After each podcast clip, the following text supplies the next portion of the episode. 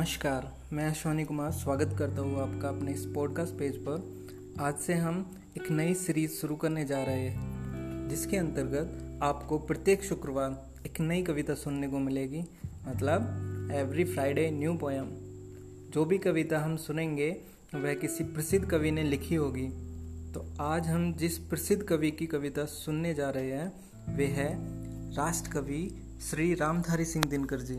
इन्होंने बहुत सी प्रसिद्ध कविताएँ लिखी है। तो आज हम जो कविता सुनेंगे, उसका शीर्षक है, कोई अर्थ नहीं। लेकिन वास्तव में कविता का बहुत ही गहन अर्थ है। अब जैसे ही इस कविता को सुनेंगे और समझेंगे तो आपको इसका अर्थ स्वतः ही समझ में आ जाएगा।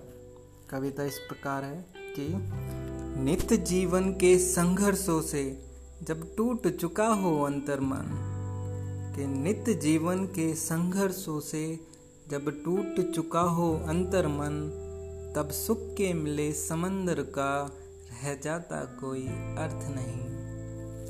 जब फ़सल सूख कर जल के बिन, जब फ़सल सूख कर जल के बिन तिनका तिनका बन गिर जाए, फिर होने वाली वर्षा का रह जाता कोई अर्थ नहीं।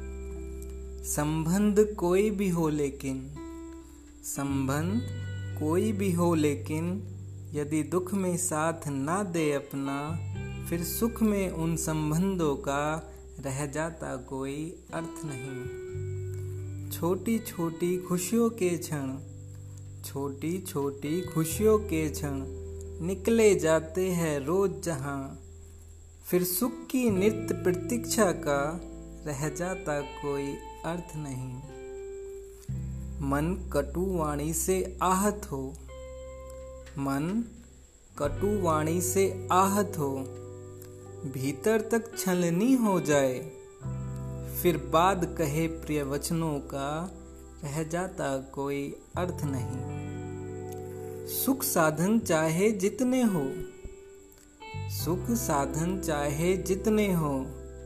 पर काया रोगों का घर हो, फिर उन अनगिनत सुविधाओं का रह जाता कोई अर्थ नहीं।